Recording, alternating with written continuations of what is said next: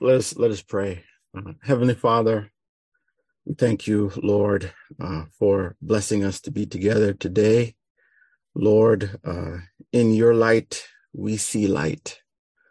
Lord, we're asking that you shed light on your word. Help us, Lord, to know how we might talk to you today and shed light on this prayer meeting, Lord, so that we might walk away revived, refreshed, strengthened, and ready for the task ahead. We thank you, Lord. Bless your name. We ask these things in Jesus' name. Amen.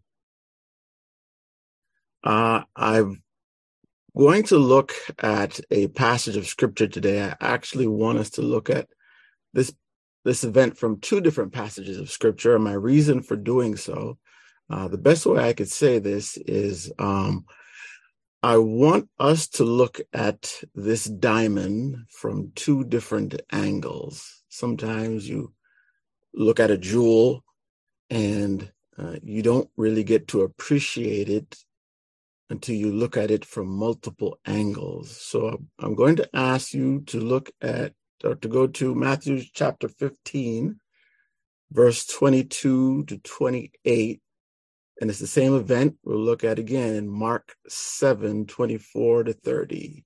First, Matthew 15 22 to 28. And then we'll go again to Mark chapter 7, verse 24 to 30. All right. First, Matthew 15, starting at verse 22. And behold, a woman of Canaan came out of the same coasts and cried unto him, saying, Have mercy on me, O Lord, thou son of David. My daughter is grievously vexed with a devil. But he answered her not a word. And his disciples came and besought him, saying, Send her away, for she crieth after us. But he answered and said, I am not sent but unto the lost sheep of the house of Israel. Then came she and worshipped him, saying, Lord, help me.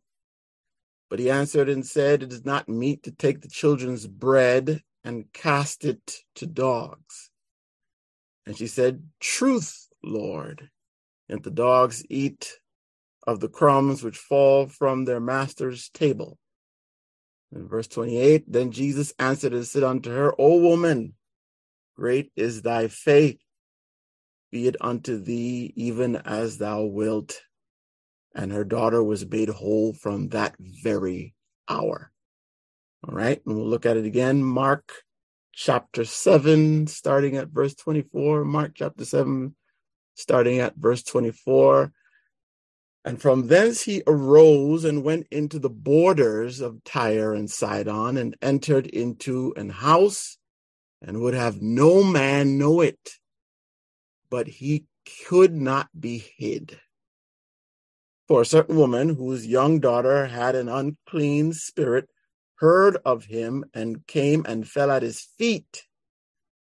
The woman was a Greek, a Syrophoenician by nation, and she besought him that he would cast forth the devil out of her daughter.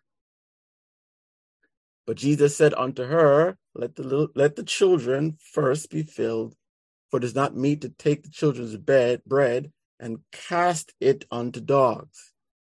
And she answered and said unto him, Yes, Lord, yet the dogs under the table eat of the children's crumbs. And he said unto her, For this saying, go thy way. The devil is gone out of thy daughter. And when she came to her house, she found the devil gone out and her daughter laid upon the bed. Now, I think that it is helpful to look at this event in light of what happened just before it. Uh, in in the beginning of this, uh, for example, Matthew chapter 15, we learn that the scribes and the Pharisees had come from Jerusalem.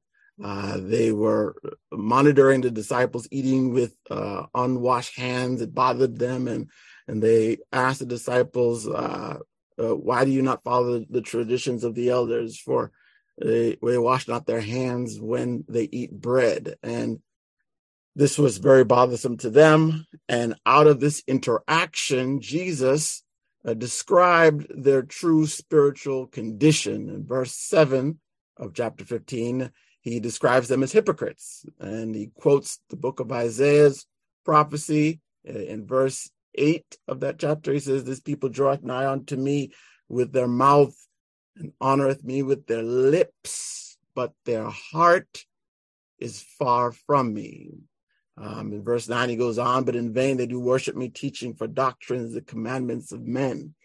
Later on, the disciples asked him to elaborate on his teaching. In verse 14, uh, he goes on and says, Let them alone, and describes the condition of the, fri- the scribes and the Pharisees. He says, uh, They be blind leaders of the blind. And if the blind lead the blind, both shall fall into a ditch. Of course, uh, then answered Peter and said unto him, Declare unto us this parable. And Jesus expounds uh, and he says unto them, Do ye not understand? Verse 17, that whatsoever entereth at the mouth goeth into the belly and is cast out into the drought.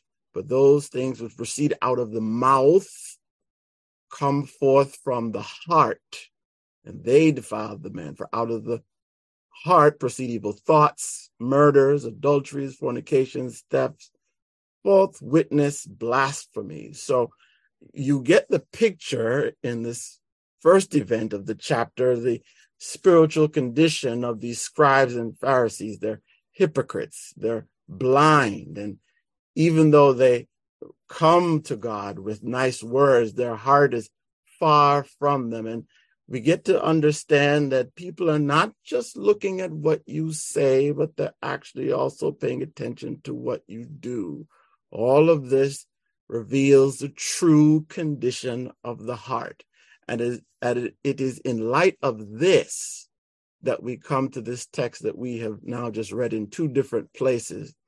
There is this comparison made to the spiritual condition of the scribes and the Pharisees, the condition of their heart, and this woman and that the evidence of faith at work in her heart, the evidence of grace at work in her heart. So, as we look at this in Mark's record of this chapter, we, we find out that, you know, after this interaction with uh, these men, Jesus just needs to get away, get away from the hypocrisy, get away from the, the resistance to him he goes all the way north to the border of Tyre and Zidon, and he goes into a house, and it's not supposed to be known that he's there. But I love the way Mark records this passage of scripture. He says he, you, he can't be hid. Brethren, it's, it's, it's like taking the sun that shines in the sky and sticking it into a house. Can you do that? Can't the bright beaming light of the sun reveal to everyone who is in the house? He just cannot be hid. He that is greater than the sun shining in the sky is in this house.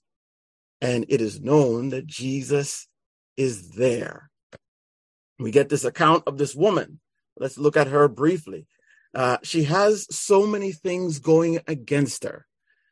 She's a Gentile. She's an outsider, if you will. Uh, you could say, in a way, she's an alien to the Commonwealth of Israel, stranger of the covenant. Uh, you could say, in, in a way, that uh, she's not privy to uh, the adoption, the glory, the covenants, the giving of the law, service to God, the promises. She is, I guess we could use the word, she's unchurched. She is the person that comes into the congregation she doesn't have on any church clothes. It is obvious to everybody in the church that she has never been in a church before. She doesn't have any family in the church. She doesn't have, she didn't grow up in a church house. She is an outsider. Many people would look at her and say, You don't belong. Some might look at her and say, Why are you here? She has so many things against her. Not only that, she has her nationality against her, but the Bible tells us that she has a problem in her home, a serious problem. She has her daughter is severely possessed demon possessed. Mark's account says that she has an unclean spirit. Her daughter has an unclean spirit. Uh, you can you can say in a way that uh, there is uh, n- no teaching, um, no counseling, no instruction, no reasoning that could reach the mind of this girl, and there's certainly no medicine that can heal her body. As far as we know, there's there's nothing that can help her. There's no human aid that can rescue this child. But we see something about this woman. We see the context, the condition of her heart. Uh, before I go there, I can say we also realize that the disciples are against her. Um, we we learn in Matthew's account that she actually goes to the disciples first. Uh, they, they, we know this because they go to Jesus and they say to Jesus, send this woman away for she crieth after us. Uh, I don't know where they were. The scriptures don't tell us, but uh, perhaps they were outside of the house. Jesus is in the house and he's trying to get some rest. She goes to them and she wants to see him. And who knows? They say, you know, he's not available right now. He's resting. Uh, but she will not take no for an answer. She presses on. And we get to see the contents of her heart by the words coming out of her mouth. In Matthew's account, she says, Have mercy on me. And in her words, we recognize that she is very aware of his divinity. She says, O Lord. And then the next thing she says shows that she's aware not only of his uh, divinity, but his royal humanity. Son of David. She's not supposed to know that. She's an outsider. O Lord, son of David, have mercy on me. She will not take no for an answer. Now we, we learn that Jesus begins to interact in this conversation. And, and in Matthew's account, uh, he, he answers to the disciples and, and he tells them in his account, I am not sent but unto the lost sheep of the house of Israel. But then we see in her actions that she is aware that this is not just a man again, but this is God incarnate. She comes and she worships him. Sometimes when we come into prayer, we shouldn't be so fast into making our petitions. Spend some time and worship God for, for a, minute. Uh, front load the front of that prayer with some worship, with some thanksgiving with some adoration, with some appreciation. She worships him, saying, Lord, help me. The faith, the grace which is at work in her heart makes her persevere despite all that is against her, her nationality, uh, what's going on in the home, even the church. She presses on. There is a tinge of annoyance to her prayer. She's a bit annoying. Have you noticed throughout the scripture, those that persevere in prayer, there's a little bit of annoyance in their in their their perseverance. We we see this in uh, Jacob wrestling with the man till the breaking of the day. Let go of me, for the day breaketh. The response: I will not let you go until you bless me. Look at Hannah. Look at her. She looks drunk. She looks crazy. She looks desperate. What's going on? She is desperate for an answer from God. Look at look at the woman visiting the unjust judge. She the judge says, let's, let's see her case, but she wearies me. What about the man who who comes to his friend's house looking for uh, bread? He's banging on the door. Will not take no for an answer. There's a little bit of annoyance to their perseverance. When I look at this text, it challenges me and it says, Do I know Jesus like this woman knows Jesus? And we're not talking about simply intellectual uh, assent, intellect, intellectual perception of who Jesus is. Do I know it from the heart? Is there evidence in the heart that grace is at work? Is there evidence in the heart that faith is at work? Is there perseverance through prayer, even though the answer has not come, even though it looks like Jesus has veiled himself, that he looks like he's not answering? Do I look like this woman in prayer, constantly coming back, constantly asking for his attention, constantly making her petition known, even though all these things are against her? I must see the king. And finally, when we look at Jesus, uh, he, he makes that next statement to her, which is even lower than the first statement. In Mark, the first statement, he says, uh, he says to her that uh, uh he, he, he said the first statement, but in the second statement, he says to the woman, he says, um, "Let let the it is not good to take the children's bread and give it to dogs." What a statement! We see that word uh, "dog" said in many parts of the scriptures. It it it reveals the true condition of the human heart in sin. Sin is abhorrent. Sin is loathsome. Sin is unclean. The actions are worthy of nothing but a dog. We see in Revelations of those who are outside the city in Revelation chapter 22, verse 14 and 15, it says, Blessed are they that do his commandments, that they may have right to the tree of life and may enter in through the gates into the city. Verse 15, for without are dogs and sorcerers and whoremongers and murderers and idolaters, and whosoever loveth and maketh a lie. In another place, it describes a man returning to his own sins. It says he's as a dog returning to his vomit. Jesus makes a statement and he says it's not good to take children's bread and give it to dogs, but look at her answer she doesn't give up. And there's something key here to learn when the Bible reveals to us our true condition. She doesn't look at him and say, Yes, Lord, but I grew up on the wrong side of the tracks. Yes, Lord, but I have a lot of things against me. Yes, Lord, but everything just doesn't work out in my favor. She doesn't look for an excuse, but she looks at him and she says, and I love the way the King James Version says it in, in uh, Mark, and I'm sorry, in Matthew, she says, Truth, Lord. What you say is true.